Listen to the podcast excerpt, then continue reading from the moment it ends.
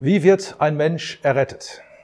Das ist natürlich eine sehr essentielle, eine ganz wichtige Frage und das Neue Testament beantwortet diese Frage eindeutig. Paulus sagt, glaube an den Herrn Jesus und du wirst gerettet werden. Der Glaube ist die Hand, die das Heil Gottes in Jesus Christus ergreift. Wir legen unsere Hand auf das, was Gott sagt, auf das Werk des Herrn Jesus Christus, das am Kreuz auf Golgatha vollbracht ist. Wir glauben. Dieser Glaube beinhaltet drei wesentliche Punkte, die in der deutschen Sprache alle mit einem B anfangen. Und wir könnten sie die drei großen B nennen. Gemeint ist erstens Buße, zweitens Bekehrung und drittens Bekenntnis. Das sind drei Ausdrücke, die wir auch immer mal wieder gebrauchen. Buße tun, sich bekehren und bekennen. Aber haben wir eine klare Vorstellung davon, was diese drei Begriffe beinhalten? Es gibt eine ganz bekannte Begebenheit im Neuen Testament, die uns diese drei Begriffe sehr schön illustriert. Das ist die Geschichte von dem sogenannten verlorenen Sohn. Eigentlich müssten wir sagen, die Geschichte von dem gefundenen Sohn. Und ich möchte aus Lukas 15 kurz etwas vorlesen. In Lukas 15, als dieser junge Mann bei den Schweinen saß, ohne jede Illusion, weil niemand ihm etwas gab, da lesen wir in Vers 17, als er aber zu sich selbst kam, sprach er, wie viele Tagelöhner meines Vaters haben Überfluss an Brot ich aber komme hier um vor Hunger. Ich will mich aufmachen und zu meinem Vater gehen und will zu ihm sagen, Vater, ich habe gesündigt gegen den Himmel und vor dir. Ich bin nicht mehr würdig, dein Sohn zu heißen, mache mich wie einen deiner Tagelöhne. Und er machte sich auf und ging zu seinem Vater. Als er aber noch fern war, sah ihn sein Vater und wurde innerlich bewegt und lief hin und fiel ihm um den Hals und küsste ihn sehr. Der Sohn aber sprach, Vater, ich habe gesündigt gegen den Himmel und vor dir. Ich bin nicht mehr würdig, dein Sohn zu heißen. Dieser junge Mann tut Buße. Dieser junge Mann bekehrt sich und dieser junge Mann kommt mit einem Bekenntnis vor seinem Vater. Buße tut er, indem er plötzlich beginnt, anders zu denken. Er kommt zu sich. Er denkt anders. Er schlägt nicht mehr um sich, sondern er schlägt in sich. Vorher hat er gedacht, so weit weg wie möglich von meinem Vater, das wird das beste Leben überhaupt. Ein Leben in Saus und Braus, und dann sitzt er dort bei den Schweinen. Und jetzt denkt er plötzlich anders. Er denkt anders über seinen Vater.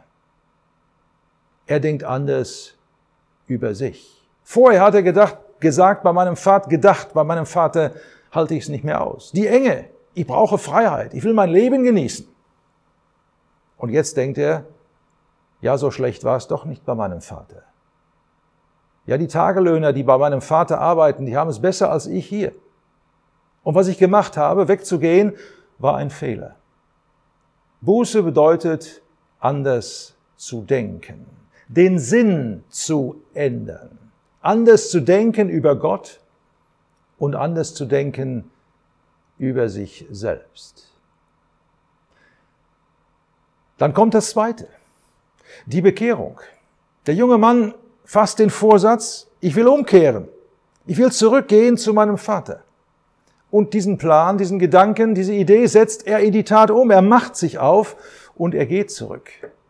Das ist Bekehrung.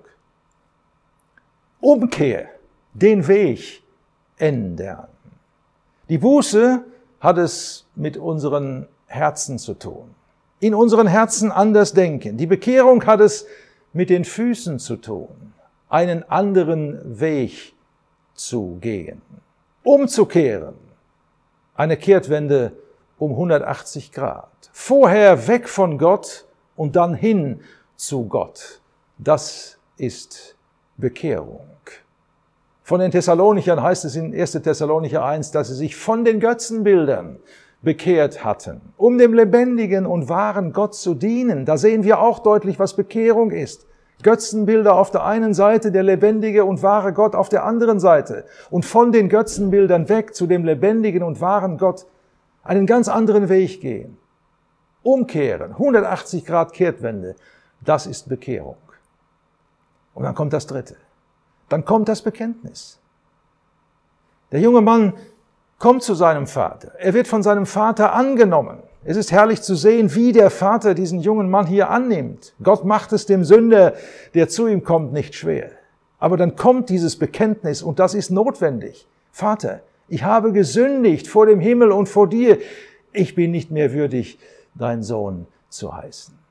Johannes sagt uns in seinem ersten Brief, wenn wir unsere Sünden bekennen, dann ist Gott treu und gerecht, nicht nur gnädig und lieb, sondern treu und gerecht, dass er uns die Sünden vergibt. Und wir sehen hier auch in dieser Begebenheit, wie weit die Vergebung des Vaters reicht. Er macht den jungen Mann nicht zu einem seiner Tagelöhne, sondern er setzt ihn in die Stellung des Sohnes wieder ein. Da wird das gemästete Kalb geschlachtet. Ein Hinweis auf den Herrn Jesus Christus, der gestorben ist. Und dann bekommt er den Ring an die Hand, die Sandalen an die Füße und das beste Kleid. Das beste Kleid, das von der Gerechtigkeit spricht, von der Paulus schreibt. Der Ring an den Fingern von dem ewigen Leben, über das Johannes spricht. Und die Sandalen an die Füße, die Möglichkeit, jetzt zur Ehre Gottes einen Weg zu gehen. Das Thema von Petrus. Das Bekenntnis. Vater, ich habe gesündigt. Ich bin nicht mehr würdig. Dieses Bekenntnis umfasst zwei Dinge was der junge Mann getan hat, ich habe gesündigt und was er ist, unwürdig. Das ist das, was ein Mensch erkennt, anerkennt, wenn er im Glauben zu Gott kommt. Ich bin ein Sünder und ich bin unwürdig. Ich habe gesündigt und die Sünde ist in mir. Ein Bekenntnis. Drei große Bs. Die Buße im Herzen die Bekehrung mit den Füßen und das Bekenntnis natürlich mit unserem Mund, hörbar oder nicht hörbar ausgesprochen. Gott hört es so oder so. Wenn wir diese drei großen Bs praktiziert haben, dann sind wir glückliche Menschen. Dann leben wir in der Gemeinschaft mit Gott unserem Vater, weil wir geglaubt haben an den Herrn Jesus Christus, weil wir Buße getan haben, weil wir uns bekehrt haben, weil wir umgekehrt sind und weil wir mit einem Bekenntnis vor unseren Gott gekommen sind. Ich wiederhole noch einmal, glückliche Menschen, die in diesem Sinn an Jesus Christus geglaubt haben.